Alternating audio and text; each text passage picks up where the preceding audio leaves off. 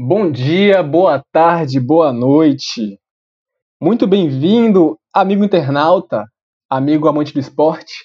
Estamos começando o segundo episódio do Joga e Joga Podcast. É uma honra estar falando com você e é uma honra tê-lo ouvindo o nosso segundo episódio deste podcast esportivo. Vamos hoje discutir sobre essa maravilha que chamamos de Campeonato Brasileiro. É, mais especificamente, né, falar sobre, sobre majoritariamente a rodada 22 do Campeonato Brasileiro. E aqui ao meu lado tem o meu amigo Antônio Rocha. Olá, Antônio. Lá vem o Abelão, cheio de paixão. Ticatá, ticatá, ticatá.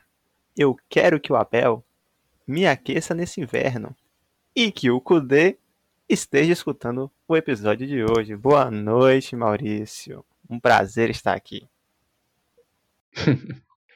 que entrada magistral, hein? Realmente tocou o coração da galera. Tenho certeza que o amigo internauta adorou essa sua, essa sua chegada no podcast.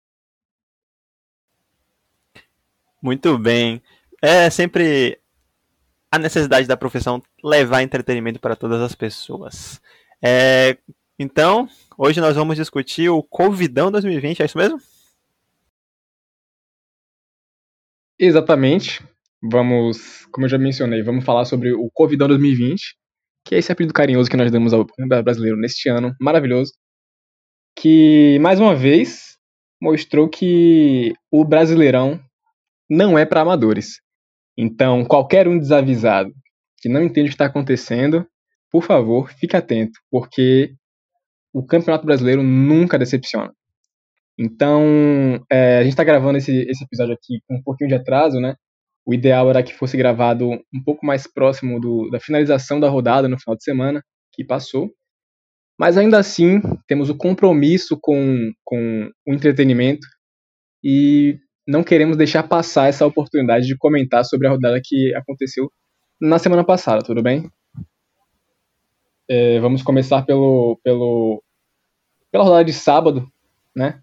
Que teve jogos incríveis acontecendo pelo Campeonato Brasileiro. É... Mas teve jogo sexta também. Verdade, tivemos jogo sexta. Ah, um jogo mais icônico ainda, né?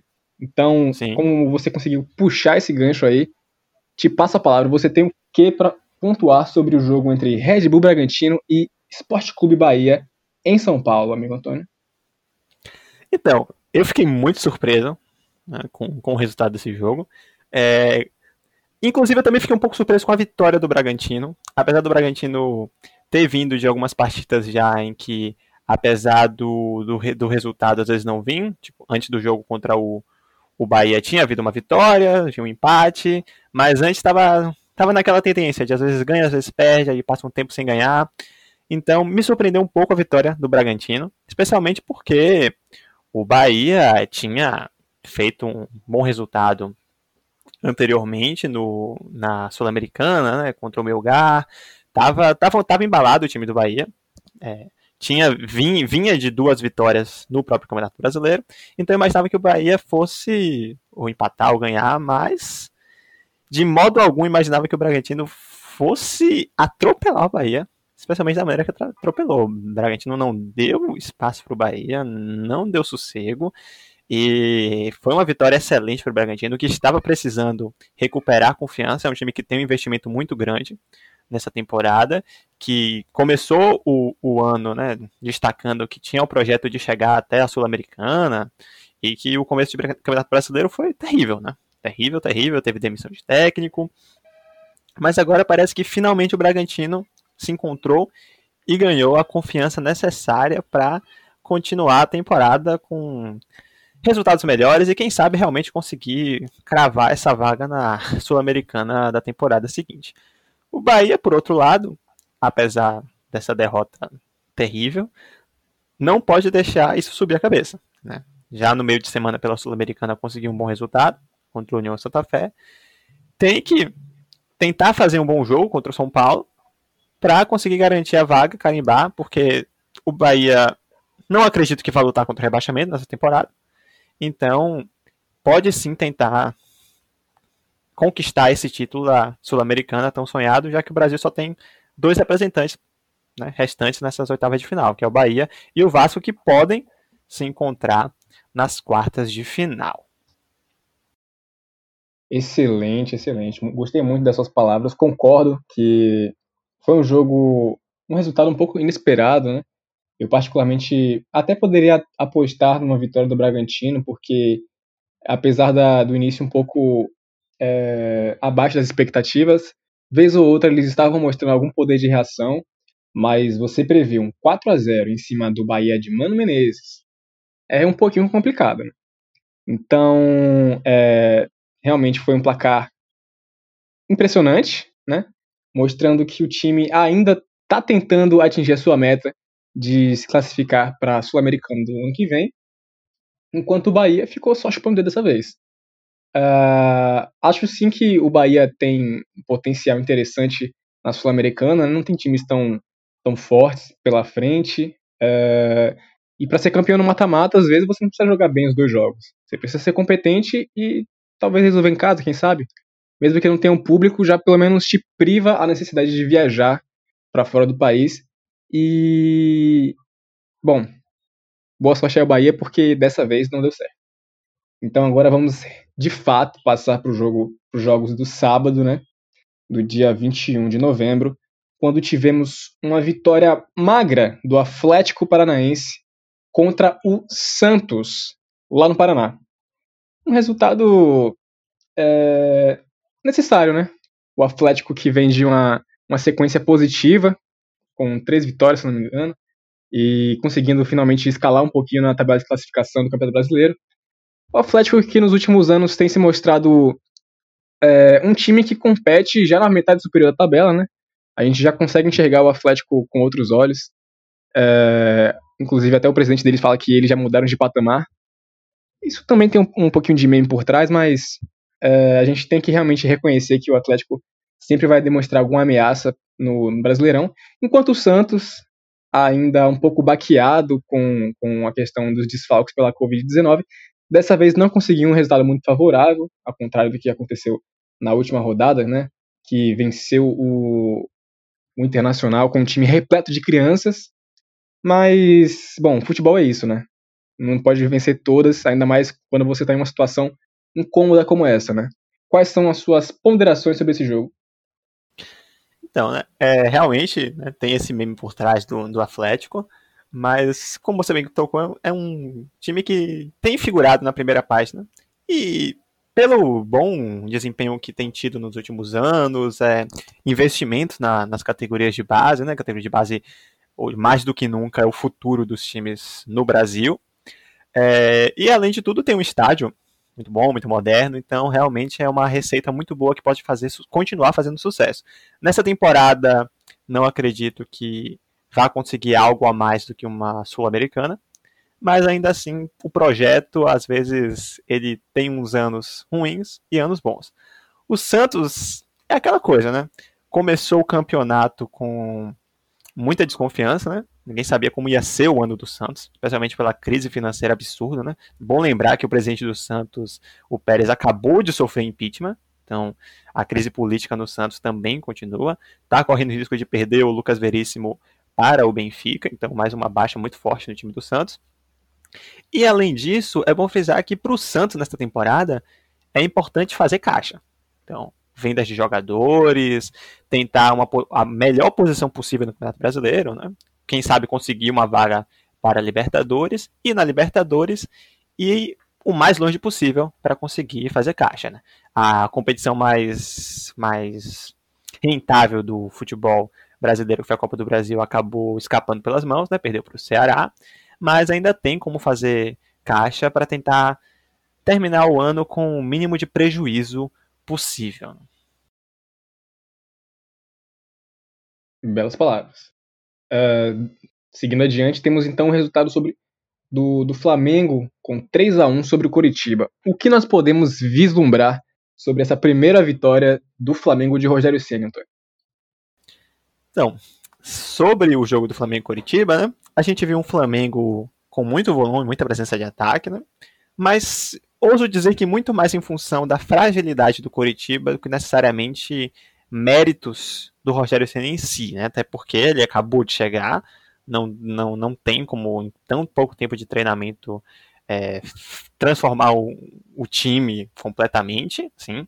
Aí, apesar que né, o torcedor palmeirense pode lembrar do que o Abel tem feito no Palmeiras, mas questões diferentes, né? Porque você mudar um trabalho do nada para algo, que foi o caso do, do Abel no Palmeiras, dá, dá um dá uma demonstração muito maior do que a mudança do trabalho do Domi para o trabalho do Rogério até então. Até porque o Domi vinha conseguindo resultados, porém acabou caindo pelas derrotas galopantes que teve. Né? Acho que o próprio Rogério Senna reconhece isso, que o trabalho dele tem que ser inicialmente focar em melhorar essa defesa do Flamengo, que por enquanto não parece estar dando tanto resultado assim, né? Porque tomou considerável quantidade de gols até então, né? Do São Paulo, tomou um gol do Coritiba, desse fraquíssimo Coritiba, que é o que tudo indica vai cair. E não entrarei no mérito da Libertadores, porque iremos falar isso no próximo episódio, mas também na, na, na Libertadores já demonstrou alguns problemas defensivos. Mas é uma vitória para dar confiança, dar tranquilidade, para que o Rogério Ceni possa tentar aos poucos e encaixando o seu trabalho nesse time do Flamengo, que é muito bom e que precisa encaixar para poder dar os frutos que a torcida tanto espera. Excelente. É, lembrando que quando foi contratado, o Rogério falou que tinha em mente escalar o Flamengo com, com vislumbrando realmente como é que foi o desempenho do Flamengo no último ano com o Mister Jorge Jesus, né? Então, o Rogério Senna é um cara que gosta de futebol ofensivo, né? E o Flamengo, eu costumava dizer, e ainda tenho plena convicção de que essa é a melhor caracterização daquele Flamengo, era um time covarde, um time que tinha muita intensidade no jogo, estava sempre atacando. E, bom, essa primeira vitória aí foi realmente um, um, suspiro de. uma demonstração de que aquele time ainda existe no, bem no fundinho do coração dos jogadores, né? É, porque eles ainda demonstraram um pouco de. um pouco de fragilidade defensiva, né? A gente percebe que levar gol do Curitiba é, não é muito fácil, então eles fizeram questão de levar um golzinho do Curitiba para mostrar que ainda não pode sonhar muito alto, para deixar o torcedor com o pé no chão e o próprio time com o pé no chão. E não poderia ser uma vitória ainda mais elástica, né? Porque um time com peças tão tão pesadas, né? Os jogadores tão importantes tem sempre potencial para ter vitórias esmagadoras, ainda mais contra um time tão frágil quanto o Curitiba, que atualmente figura na 18ª posição da, da tabela, que só não está pior que o Fogão e o Goiás, né? Porque também são times que estão em uma situação muito precária. Mas uh, eu acho que o trabalho do Rogério Ceni vai ser realmente como você falou, de, de fazer o, o necessário por, por agora, né?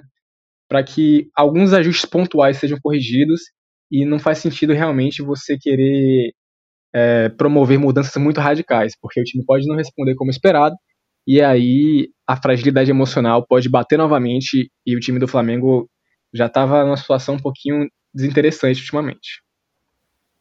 Ainda sobre o, o Flamengo, é, não vejo ainda também é, com o, o, Flamengo conseguindo ganhar todos os jogos por goleadas ou com aquele desempenho é, muito superior aos seus adversários. Até porque é bom, eu, eu, eu, pelo menos acredito nisso, de que é, apesar de todos os méritos que Jorge Jesus teve no ano passado, e pelo elenco muito bom que o Flamengo tinha e tem, é, acredito que a mentalidade no futebol brasileiro em relação a treinos e táticas, a despeito do Abel Braga, mudou um pouco para esse campeonato.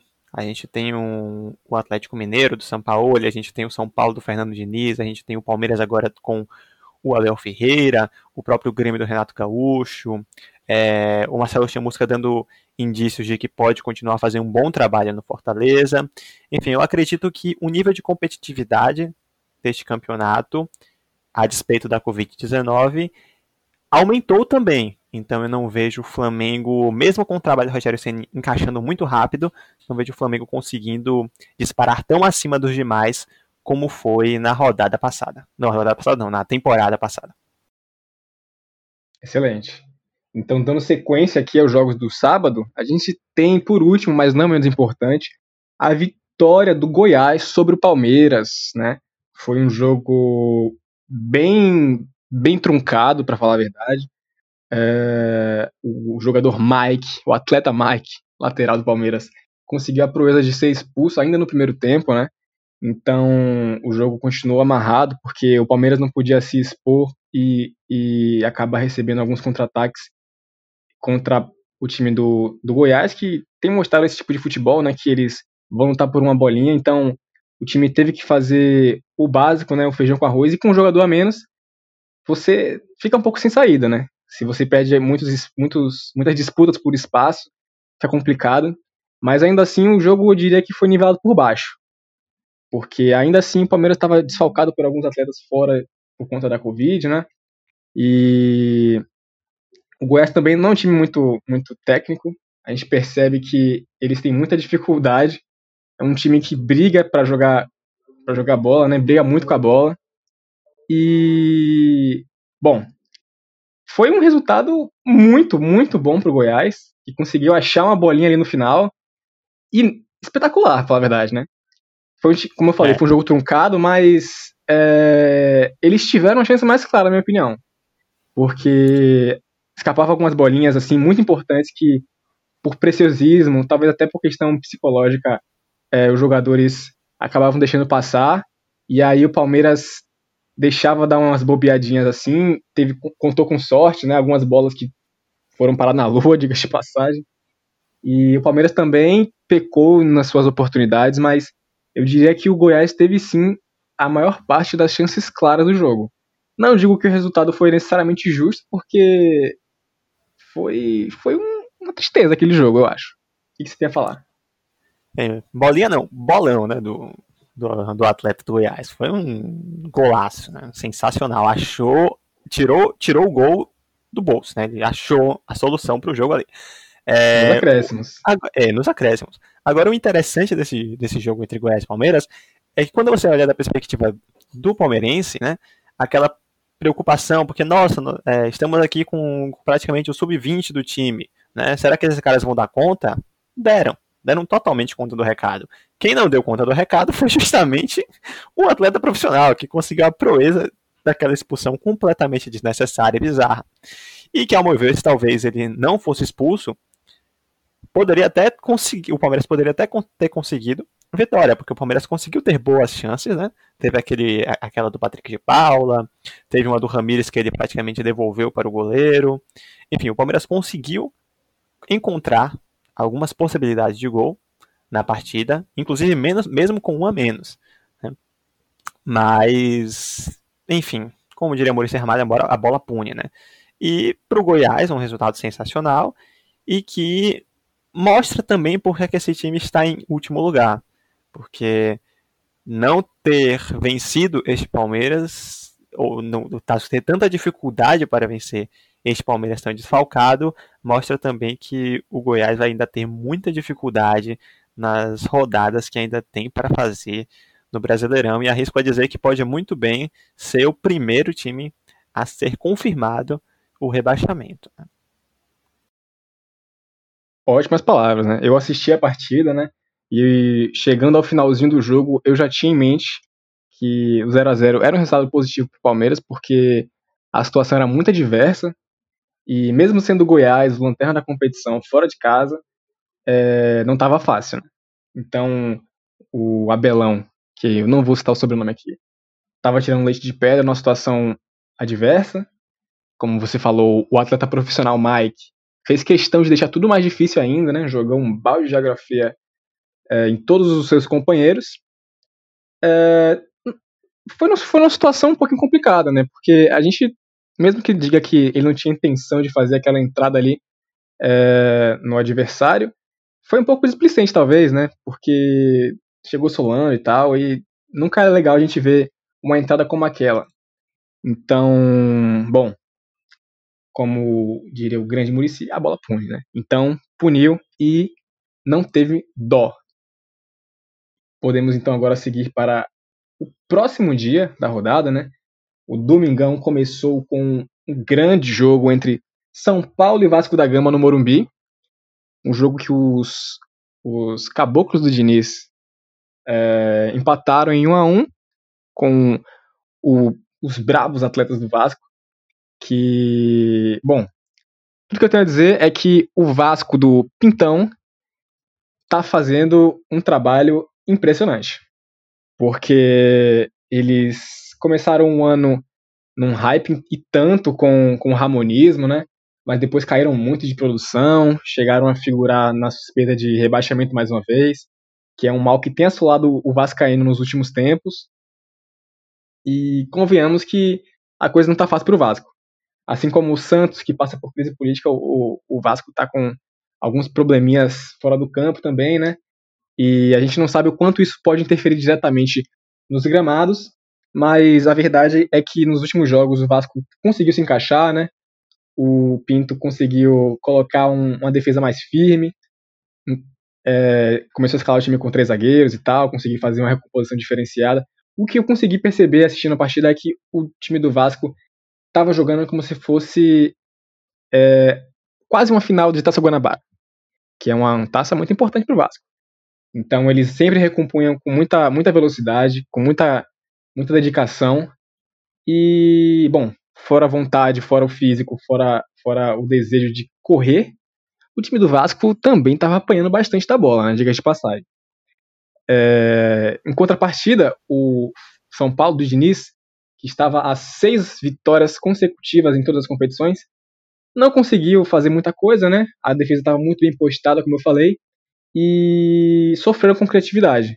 Outra coisa que sofreram muito também era a questão física, deu pra perceber que tinham jogadores bem apáticos no jogo.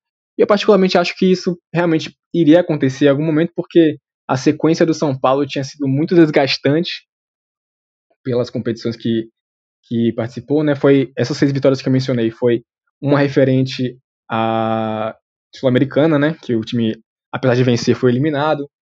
É, vitórias no Campeonato Brasileiro e as vitórias contra o Flamengo pela Copa do Brasil. Então, naturalmente, os jogadores iriam se desgastar, né? O time do São Paulo não é um time tão, tão repleto assim, e são sempre as mesmas peças figurando lá entre os 11 titulares. Pouquíssima, pouquíssima rodagem do elenco, de passagem. Então, no fim das contas, é, a conta é chegar. Chegou, foi um resultado que pode se considerar um, um escorregão, sim, porque era um jogo em casa, né, contra o Vasco, que, que apesar da defesa bem postada, e estarem algumas rodadas sem levar gols, inclusive. Esperava-se uma vitória do São Paulo, né, por conta do momento que vivia, mas não é de se olhar com, com como os pior, o pior resultado possível. Né? O pior resultado possível seria uma derrota. E ainda assim o São Paulo conseguiu um empate, é, teve a oportunidade de fazer a virada, né? o, Bre o Brenner teve uma bola muito boa que foi defendida pelo goleiro do, do Vasco, se não me engano o nome dele é Lucão, né? um bom goleiro, jovem, e fica aqui uma coisa que eu queria pontuar, porque o São Paulo é, estava com três rodadas de atraso em comparação aos outros candidatos que estão figurando ali no topo da tabela, porque o Brenner ele levou um cartão amarelo e ele foi suspenso, porque ele atingiu os três cartões amarelos. Né? E aí ele não joga, né, no caso já aconteceu esse jogo, mas ele não jogou contra o, o Ceará no meio de semana, e eu acho que isso tá errado, né? Porque o jogo contra o Ceará foi relativo à 16 rodada do Campeonato Brasileiro, enquanto o jogo com o Vasco foi a 22 rodada. Então, nada mais justo, por uma questão cronológica, dessa suspensão por três amarelos acontecer apenas contra o Bahia na 23 rodada.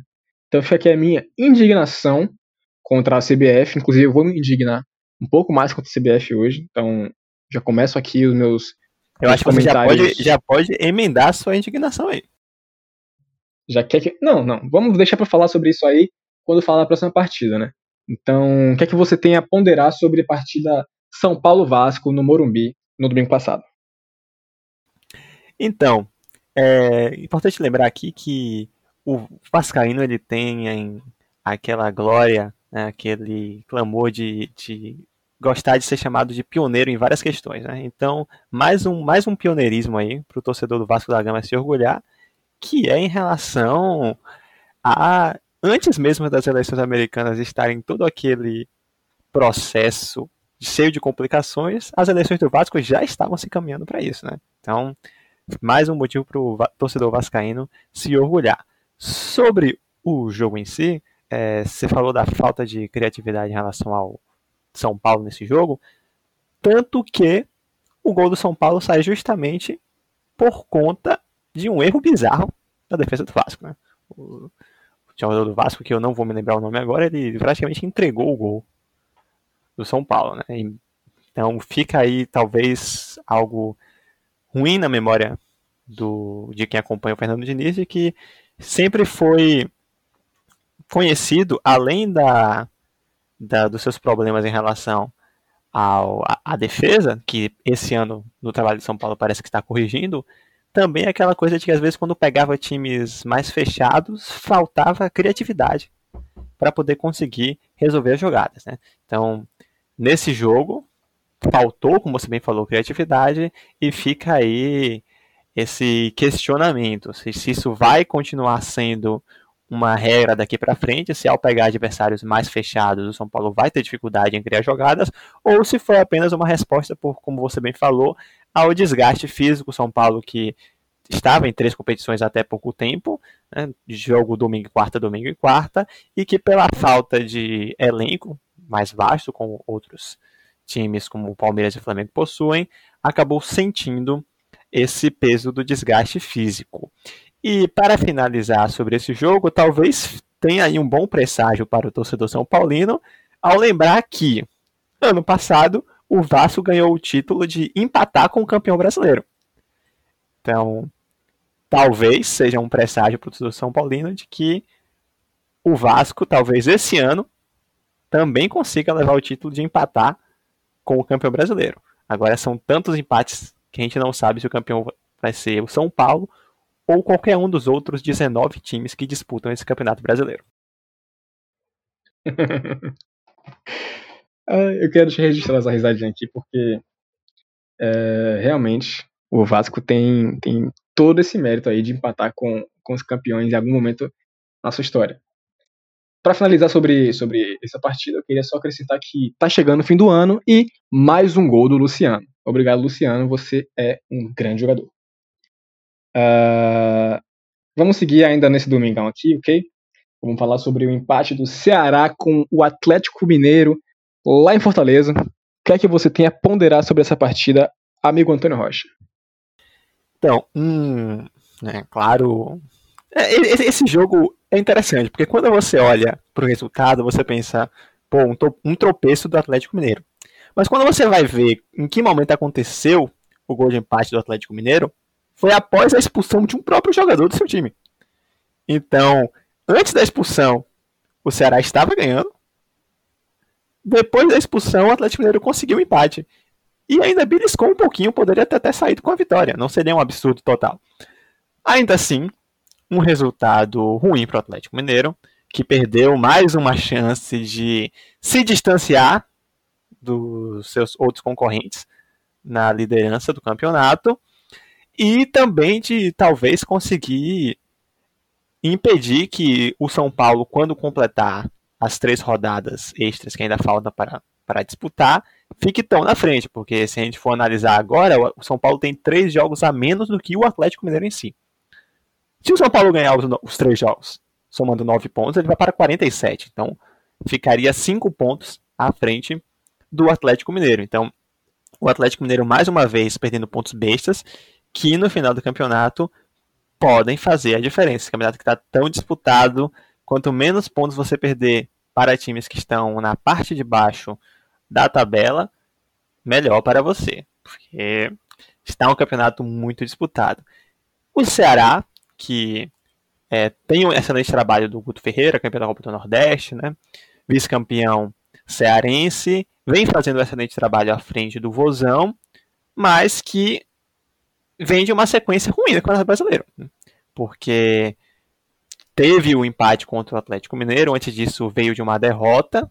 Antes dessa derrota eram dois empates. E após esse empate com o Atlético Mineiro, veio mais um empate no meio de semana por rodada atrasada contra o São Paulo. E aí eu quero saber o que, é que você tem para falar sobre esse jogo Ceará e São Paulo, Maurício.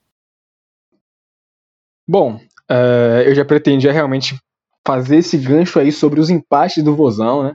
Um time que realmente bem forte na, na marca de empates no Campeonato Brasileiro 2020. É, em se tratando dessa rodada, de, desse jogo que foi aconteceu no meio da semana, né, foi referente à 16ª rodada do Campeonato Brasileiro. Uh, bom, mais um empate pro Vozão, então o trabalho segue sólido. E mais um deslize pro São Paulo do Diniz. Inclusive, uh, após o jogo contra o Vasco, foi perguntado ao Fernando Diniz sobre esses. O que ele achava desses três jogos em atraso para o São Paulo, né? Se, se era benéfico para o time, se. Porque algumas equipes Flamengo estão de, alegando pelas redes sociais que o São Paulo é beneficiado por isso. E eu faço das palavras do Fernando Diniz as minhas. Esses três jogos aí só serão benéficos se São Paulo ganhar. Então, se São Paulo perder, ninguém vai dizer que São Paulo foi favorecido por isso. São Paulo empatar os três jogos, ninguém vai dizer que São Paulo foi favorecido por isso. Então, fazendo jus a essa fala do Fernando Diniz, São Paulo empatou contra o, Fortaleza, contra o Ceará, perdão, uh, lá em Fortaleza, num jogo marcado pela, pela contradição, certo? Um jogo polêmico, porque, bom, o fato é, São Paulo teve um gol anulado, um gol que realmente estava impedido, isso daí ninguém pode tirar a razão. Contudo, o proceder da situação foi completamente absurdo, né? Caracterizando o chamado erro de direito, né? Porque uh, o gol aconteceu, o bandeirinha anulou o gol, o árbitro de vídeo uh, informou que era válido o gol, o árbitro principal, né, se é eu posso chamá-lo assim, ele permitiu a recomposição no meio de campo. O atleta do Fortaleza deu saída de bola. E neste, após esse ato de saída de bola, o, o árbitro mandou voltar, porque o, o, árbitro de vídeo aparentemente mandou novamente uh, anular o gol, porque havia realmente, de fato, um impedimento. E hoje, nós estamos gravando dia 27, né? O São Paulo soltou uma nota oficial pelo, pelas suas redes sociais, informando que o São Paulo não vai recorrer uh, atrás dessa anulação dessa partida, apesar de ter o direito, porque houve sim um erro, o juiz permitiu a saída de bola, mas o São Paulo não vai recorrer por isso, porque uh, o clube. Agora eu vou alfinetar uma galera aqui. O clube prefere manter a sua história sem asteriscos. Então, se é para ser campeão, que não seja no tapetão, que é, esse negócio de tapetão aí é coisa de outros times, principalmente o Fluminense, mas não é por ser campeão, né? Então, é, concordo que o São Paulo não deveria recorrer ao, à anulação da partida, porque, bom, quem garante que o São Paulo ia vencer, na verdade? Seria só mais desgaste para o time, mas a CBF tem que tomar providências por isso. Todos os clubes brasileiros precisam tomar providências, porque a situação está ficando insustentável e isso é recorrente no futebol brasileiro, principalmente neste ano. Você tem algum comentário, Antônio? Então, sobre a nota do São Paulo, é, acredito que tem outras questões também envolvidas, porque o time ainda tem dois jogos a menos e está numa situação confortável. É, o São Paulo já entrou na justiça, se eu não me engano, nesse ano mesmo, por conta de outro jogo. Me conf... diga se eu estou errado, mas se eu não me engano, Você entrou. quer dizer sim? sobre o jogo contra o Galo? Eu acredito que sim. Eu não lembro exatamente quem foi o adversário, mas se eu não me engano, o São Paulo já entrou na justiça esse ano por conta de um jogo contra alguma outra equipe desse brasileiro. Não entrou, pra falar a verdade, não entrou. Na verdade, o que aconteceu foi, uh, após um jogo contra o Grêmio no Morumbi, o Grêmio disse que pediria a anulação da partida por conta de erros da arbitragem. E ah, justamente para talvez é, é, tirar o foco dessa alegação aí, o São Paulo ameaçou fazer a mesma coisa na partida contra o Galo. Isso, porque houve isso. o erro de anulação de um gol Uh, após um mês, a CBF falou que realmente houve o erro, então foi mais uma questão de cortina de fumaça mesmo. Aí depois, na próxima Sim. rodada, o Grêmio foi beneficiado e ninguém falou mais disso. é isso, exatamente. Enfim, continuando meu raciocínio, eu acredito que se, se dê também por conta da falta de jogos que o São Paulo ainda tem, pode ainda dar uma boa vantagem caso ganhe. Como você falou, não tem nenhuma garantia de que o time possa ganhar o jogo, caso o jogo, caso o jogo ocorra novamente, até porque a gente não sabe nem em que circunstâncias o jogo aconteceria novamente, né? Talvez o São Paulo poderia já nem estar mais com chances de título, ou já seria campeão, enfim. Coisas que, que são do futebol e que não cabe o si na história. Mas, além disso, é bom também lembrar que, como você falou que já aconteceram casos nesse ano, também aconteceu na história recente, né? No Campeonato Paulista de 2018, o Palmeiras entrou na justiça contra o Corinthians, na, contra na final, justamente por causa de um erro de direito, que todo mundo viu que aconteceu, por conta da interferência externa à arbitragem. Né? Então, é, o pênalti foi marcado, que o pênalti, ao meu ver, não deveria ser marcado, não, não, não foi pênalti, apesar de caber interpretação em lances como aquele, como a gente vê o tempo todo. Às vezes o juiz diz que tocou primeiro na bola, outros juízes dizem que não importa se tocou primeiro na bola, porque houve contato, mas enfim. Na época não existia VAR. Talvez você, caso você ouvinte não se lembre exatamente quando foi que o VAR chegou no Brasil, em 2018 ainda não tinha VAR. Mas ocorreu a interferência externa, alguém falou com o delegado da partida, o delegado da partida falou com o árbitro dizendo que não era para dar o pênalti. E isso acabou resultando né, no, no que todo mundo viu que aconteceu. Porém, voltamos àquela velha questão, né? Tipo, vale o desgaste? Porque, beleza, vamos supor que o pênalti fosse marcado. Que garantia teria de que o pênalti ia ser convertido? Talvez o, o psicológico de perder um pênalti na final do campeonato não pesasse nos jogadores e o Corinthians acabasse ganhando em tempo normal aquele campeonato. Enfim, obviamente que a CBF tem que corrigir isso urgentemente, né? reincidente demais no futebol brasileiro. A gente lembra dos episódios do DVD, entre, do próprio tapetão, como você se referiu, e acho que torcedor nenhum mais aguenta essas questões. Talvez só os dos times que sejam mais beneficiados com isso aguentem. E a gente está parar para lembrar também dos times que não são do eixo, que o São Paulo, que constantemente alegam que são prejudicados pela arbitragem, por outros protocolos do campeonato. Enfim, se a gente quer ter um campeonato melhor, mais competitivo, mais agradável, não se passa apenas pela questão dos treinadores, mas também da lisura da organização que comanda o futebol brasileiro. É, aproveitando que falamos sobre o jogo atrasado, caso você não tenha mais nada a falar sobre São Paulo e Ceará, podemos aproveitar para emendar com Atlético Mineiro e Botafogo, sim? Com certeza, é uma boa. Eu só queria finalizar o tema é, Ceará-São Paulo dizendo que eu concordo com a, com a atitude do São Paulo em não optar por, pela anulação da partida, certo? Porque, como eu talvez tenha falado anteriormente, isso só seria mais desgaste para os jogadores, né? Um time um pouco limitado de, de opções. E, mais uma vez, não é uma garantia. Vai que o São Paulo, por exemplo, consegue anulação, é derrotado e perde esse um ponto, que pode fazer falta lá na frente, como a gente, como você já falou sobre o, Atlético Mineiro. Então, os times do Campeonato Brasileiro que estão no topo da tabela nesse momento estão fazendo um papel, um verdadeiro papel de Robin Hood. Né? É, e é justamente isso aí que acaba tirando o título desses times, de vários times, em vários campeonatos. Você apresenta um desempenho espetacular contra os seus principais concorrentes diretos e sai por aí distribuindo pontuação contra o Lanterna, contra o Botafogo, e às vezes é o Lanterna também. E isso aí realmente que atrapalha o sonho do torcedor. Mas, bom, Futebol é você ganha dentro das quatro linhas, né? Não é nos tribunais. Então, o que os jogadores têm que fazer é jogar bola. E isso daí não pode deixar barato, não. Como diria o Dano Imperador, eu vou perdoar vocês, mas pode ter certeza que isso vai ficar assim, não. Então e vamos Deus seguir. perdoe essas pessoas ruins. Deus perdoe essas pessoas ruins, porque ele não vai perdoar, não. Vamos seguir para a partida atrasada, como você mencionou, né? Entre o Galo e o Fogão, a gente não falou sobre o Fogão na, na rodada 22, mas vamos falar sobre o Fogão já na rodada 23. O que você viu, o que só você viu na partida entre Galo e Botafogo, amigo Antônio? Eu vi que o Galo conseguiu recuperar essa boa sequência, né? teve esse empate no final de semana, né, com um a menos.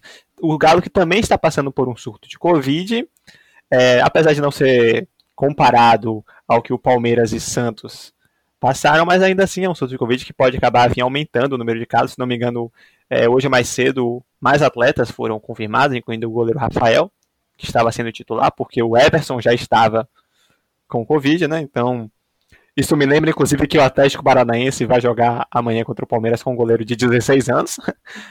Loucura do, do, do campeonato. É, mas enfim, o surto de Covid acontecendo, o Atlético conseguiu vencer do Botafogo, que não é algo tão impossível de se fazer. É, e essa vitória para o Botafogo é importante porque, não, como a gente falou, né, não pode perder ponto para esses times que estão na parte de baixo. Não perdeu dessa vez, conseguiu uma vitória dura, mas venceu, foi uma boa vitória. É, e conseguiu chegar aos 42 pontos. Então acho que já dá para cravar que o Atlético Mineiro não cai. Realmente. Realmente.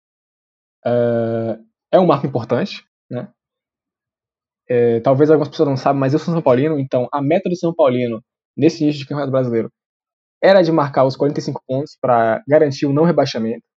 Então, até o momento, essa marca não foi atingida, mas enquanto isso, tem outros times que estão muito próximos dela. Então, parabéns ao Galo por atingir essa marca tão importante de escapar do rebaixamento no Campeonato 2020.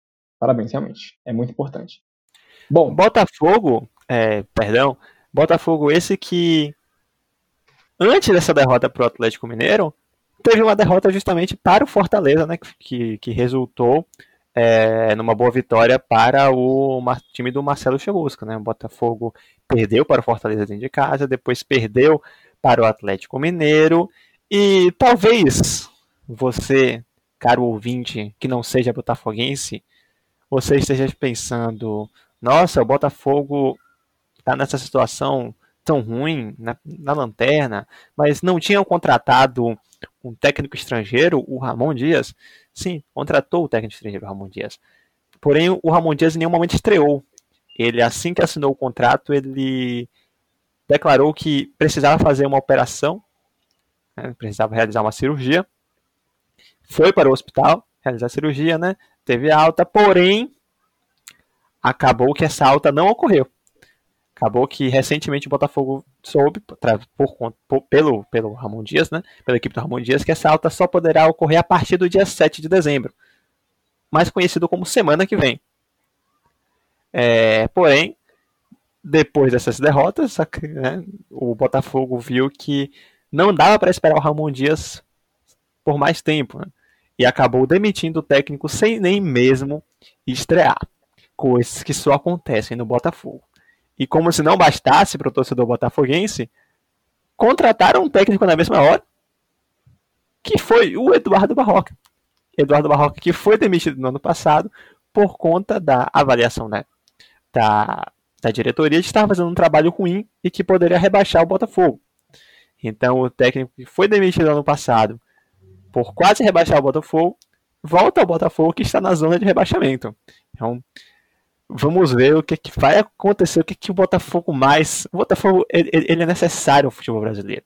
O Botafogo que no mesmo ano traz Honda, Calu, anuncia o Ramon Dias. Esse mesmo Botafogo demite o Ramon Dias antes de estrear e contrata o técnico que quase levou o clube ao rebaixamento na temporada passada. Eu amo o Botafogo. Eu amo o Botafogo. O Botafogo não pode parar de existir. Por favor, salvem o Botafogo. Perfeito. Excelentes colocações. Então, bom, é, como você falou aí, o Botafogo é uma situação complicada. Enquanto isso, o Fortaleza venceu. Fortaleza esse que já esteve alguns dados sem vencer. Inclusive, na sequência dessa vitória aí, o Fortaleza empatou, né? Então, Fortaleza continua dando as suas osciladinhas aí, mas o importante é, acho que é não perder, né? Porque o Fortaleza teve uma campanha impressionante com, com o Rogério Ceni no ano passado, apesar daquela saidinha pontual do Rogério Ceni, é, conseguindo se classificar para a competição internacional. E acredito que o sonho máximo deles nesse campeonato tende a ser realmente uma classificação para a Sul-Americana ou só manutenção mesmo, né? Não tem que esperar muita coisa não. Como o Rogério mesmo já falava, o ideal era só manter o Fortaleza na primeira divisão para garantir mais cotas de TV. E, bom, tendo o Botafogo, tendo Goiás, tendo Curitiba como os principais figurantes no momento para o rebaixamento, Acho que o Fortaleza está fazendo um trabalho sólido a ponto de conseguir realmente se garantir na primeira divisão e construir cada vez mais esse, esse trabalho muito interessante que tem sido, tem sido demonstrado nos últimos anos. Alguma ponderação sobre o Fortaleza? Ou podemos passar? Não, apenas que pro torcedor do Fortaleza tudo tá em torcer para que o trabalho do Marcelo Chamusca engrene. Foram bons resultados que ele conseguiu já, dando uma tranquilidade para o time na tabela. O Fortaleza está atualmente em nono lugar. Engrenando, acredito que o Fortaleza tem tudo para conseguir uma vaga na Sul-Americana e não passar muitas dificuldades na parte de baixo da, da tabela. É, e justamente por isso eu gostaria de dizer que tem, tem time pior e que merece mais o rebaixamento do que o Fortaleza nesse Campeonato Brasileiro. Excelentes colocações, muito bem lembrado. Então, dando sequência aqui à nossa análise, vamos falar sobre o jogo Internacional 1, 2 Fluminense, uma partida eletrizante lá no Beira-Rio, né? O Internacional do Abelão, o grande Abel Braga, é, continua na sua. Eu não sei nem o que falar, pra falar a verdade, né? Continua demonstrando um trabalho horrível, para falar a verdade. Desde a saída do Kudê, eu acho que os jogadores foram junto com ele, a gente está apenas vendo hologramas em campo, porque a fase é péssima e quem diria que o Internacional estava figurando na ponta da tabela como um possível campeão, cabeça a cabeça, né? O que é que só você viu nessa partida entre Internacional e Fluminense, Antônio Rocha? Internacional, desde que o Abel Braga assumiu, ou melhor, que o Kudê saiu, né? Tem mantido aí um, uma grande jornada para realmente cada vez mais cair na tabela. Já está em quarto, né? Podendo ser ultrapassado pelo Palmeiras é, já, já nessa rodada, caso o Palmeiras ganhe do Atlético Paranense, já ultrapasse o Nacional, estando com um jogo a menos, inclusive. É, e o Fluminense hum, também pode ultrapassar o, o Internacional, o próprio Santos pode ultrapassar, né? o Grêmio também também pode ultrapassar. Ou seja, o Internacional pode terminar a rodada em nono lugar. Ou não, não em oitavo lugar. time que até pouco tempo era candidatíssimo a brigar pelo título brasileiro pode acabar amargurando um oitavo lugar ao final dessa 23 terceira rodada. Bom, é... a pergunta que fica é, será que até o Botafogo pode passar o Internacional? Não sei. Inclusive, no final, nos últimos anos, né, o Inter já amargurou um rebaixamento, então a meta dos 45 pontos, até para quem está no topo da tabela, tem que ser uma realidade. De peça em peça você consegue construir um castelinho muito bonito. E o Abel Braga faz questão de destruir esse castelo. O torcedor do Internacional já está com a calculadora já na mão, pensando aí quantas rodadas consegue atingir os 45 pontos. Né? Bom, eu só falei sobre o Inter, né, mas o Inter jogou contra o Fluminense. Então, agora eu vou fazer minha ponderação sobre o Fluminense do Daí Helma, que, é, de passagem, eu não esperava o Fluminense é, de uma forma tão estável no campeonato, né? Brigando ali por, por cima, né? Fazendo um campeonato sólido, diga de passagem.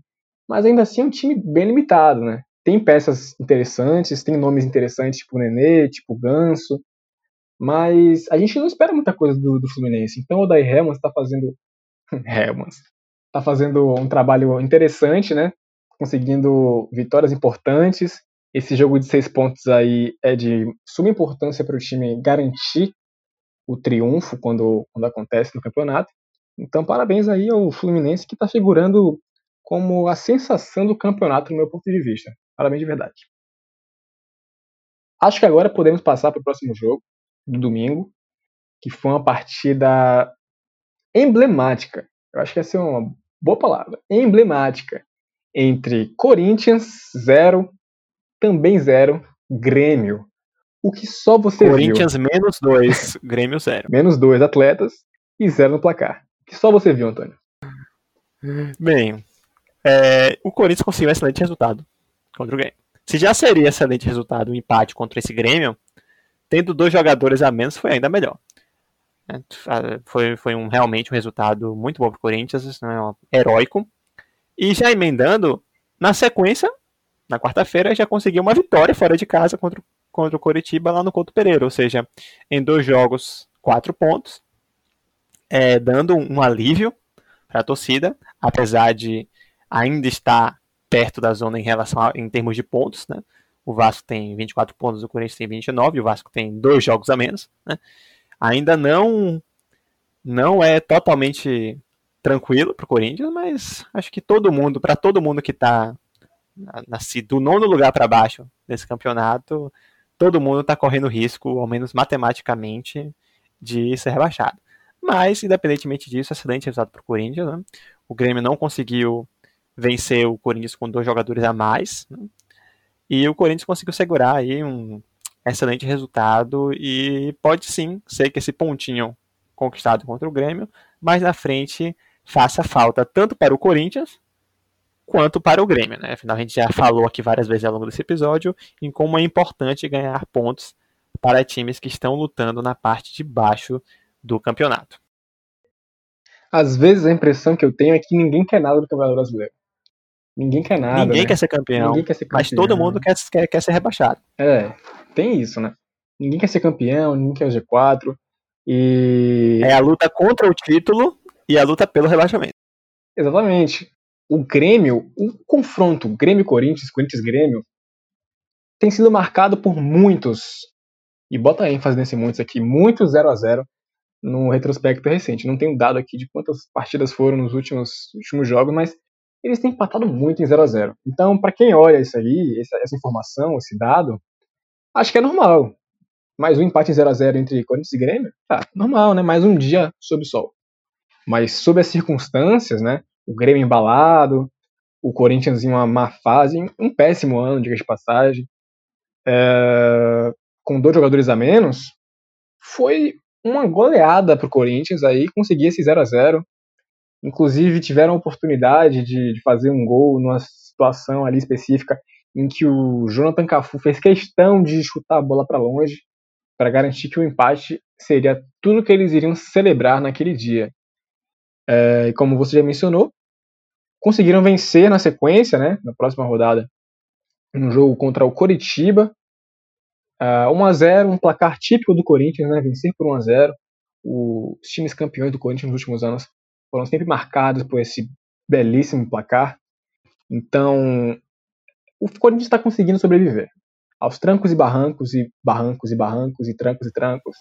Conseguem suspirar às vezes e fazendo a sua soma para conseguir atingir os 45 pontos, porque é um time que há pouco tempo se mostrava candidato à zona de rebaixamento e, diga de passagem, ainda não estão sãos e salvos nesse quesito, né? Então, o que a gente pode esperar do Corinthians? Eu não sei. Mas o Grêmio decepcionou nessa noite. Agora, antes de analisarmos o último jogo, uma curiosidade aqui. Curiosidade. O Grêmio, né? Enquanto muitos times estão, né? O Grêmio vai fazer um jogo nesse final de semana atrasado contra o Goiás, né? Um jogo válido pela sexta rodada. Então o Grêmio vai contra o Goiás agora no final de semana.